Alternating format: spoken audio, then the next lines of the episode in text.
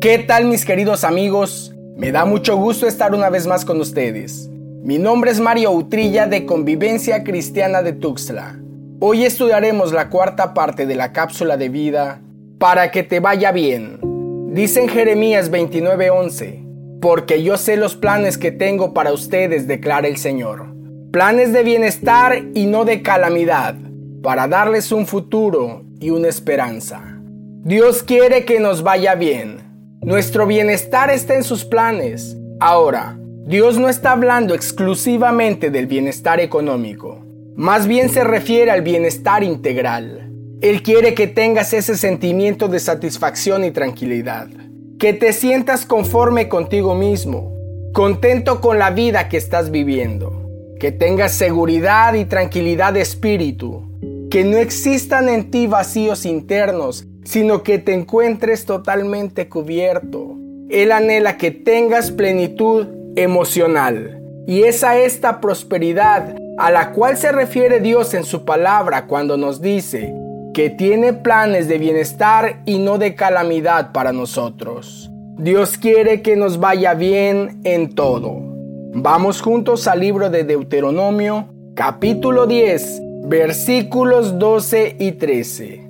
Ahora Israel, ¿qué requiere de ti el Señor tu Dios? Sino que temas al Señor tu Dios, que andes en todos sus caminos, que lo ames y que sirvas al Señor tu Dios con todo tu corazón y con toda tu alma, y que guardes los mandamientos del Señor y sus estatutos que yo te ordeno hoy para tu bien. ¿Qué pide el Señor y Dios de nosotros para que nos vaya bien? No está pidiendo cosas imposibles, no está demandando cosas fuera de este mundo.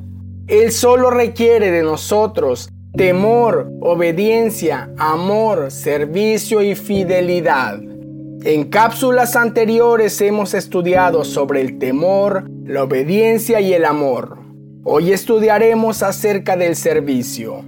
Ahora, ¿Cómo puedo servir a Dios? Acompáñame al libro de Hechos capítulo 17, versículos 24 y 25.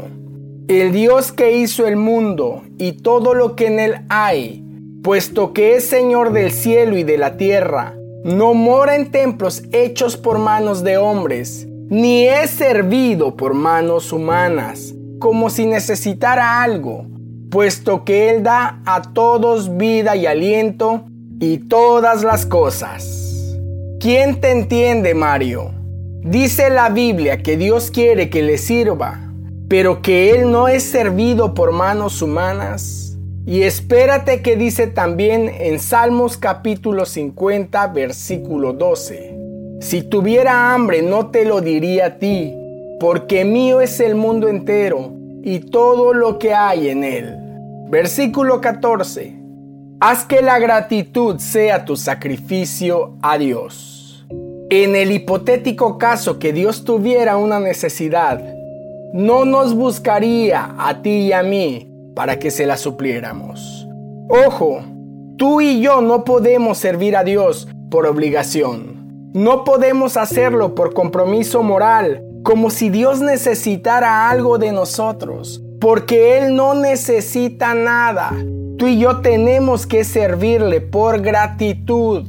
Haz que la gratitud sea tu sacrificio a Dios. ¿Quieres que te vaya bien? Sirve a Dios. ¿Cómo? Jesús nos dice cómo en el libro de Mateo capítulo 25, versículos 31 al 36. Él nos manifiesta que cuando venga en gloria, va a separar a un grupo de personas de otro. A uno de ellos les dará la heredad del reino, les otorgará el pasaporte celestial. ¿Por qué? ¿Qué hicieron? Versículos 31 al 40 de Mateo 25. Pero cuando el Hijo del Hombre venga en su gloria y todos los ángeles con él, entonces él se sentará en el trono de su gloria y serán reunidas delante de él todas las naciones, y separará a unos de otros, como el pastor que separa las ovejas de los cabritos, y pondrá las ovejas a su derecha y a los cabritos a su izquierda.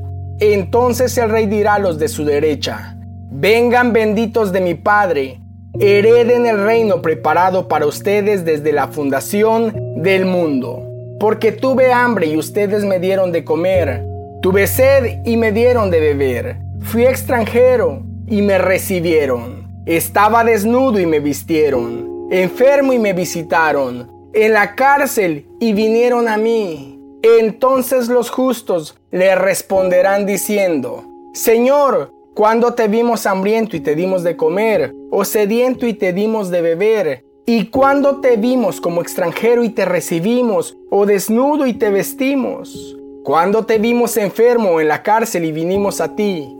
El rey les responderá, en verdad les digo, que en cuanto lo hicieron a uno de estos hermanos míos, aún a los más pequeños, a mí me lo hicieron. ¿Qué hizo este grupo para heredar el reino celestial? sirvió, sirvió a alguien más. Lamentablemente la historia no termina ahí. Jesús habla también al grupo que se paró a su izquierda.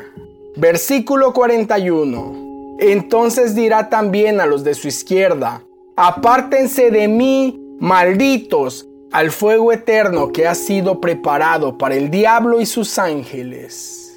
¿Por qué esta sentencia? los está enviando al infierno. Estos que hicieron mal. Versículos 42 al 46. Porque tuve hambre y ustedes no me dieron de comer. Tuve sed y no me dieron de beber. Fui extranjero y no me recibieron. Estaba desnudo y no me vistieron. Enfermo y en la cárcel y no me visitaron. Entonces ellos también responderán, Señor, ¿Cuándo te vimos hambriento o sediento o como extranjero o desnudo o enfermo o en la cárcel y no te servimos?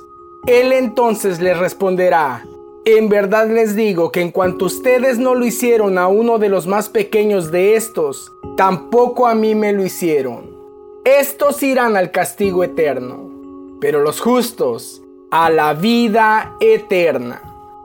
Es tal la repercusión de servir o no servir como ganarte el cielo o condenarte al infierno.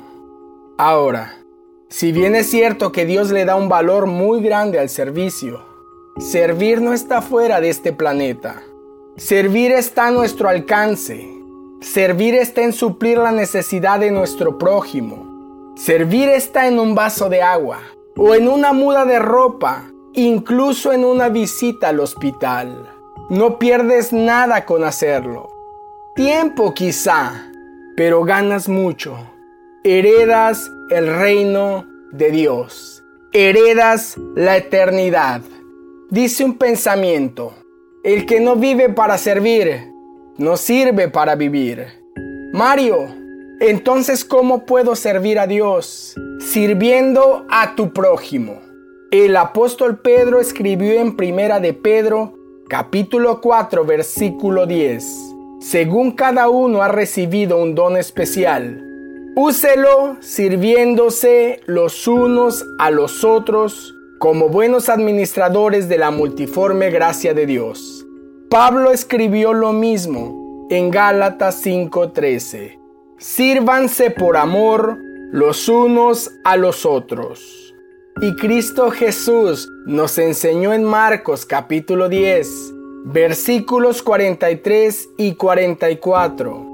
Cualquiera de ustedes que desee llegar a ser grande, será su servidor. Y cualquiera de ustedes que desee ser el primero, será siervo de todos.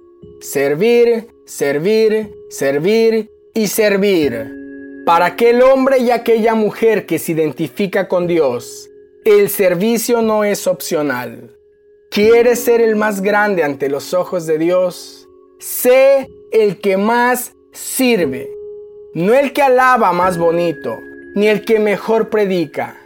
Que el servicio te identifique. ¿Y por qué no? Pon tus mejores habilidades y talentos al servicio de Dios. Recuerda que el que no vive para servir, no sirve para vivir. Anhelo que esta cápsula haya sido de gran bendición. Soy tu amigo Mario Utrilla te envío el más grande de los abrazos.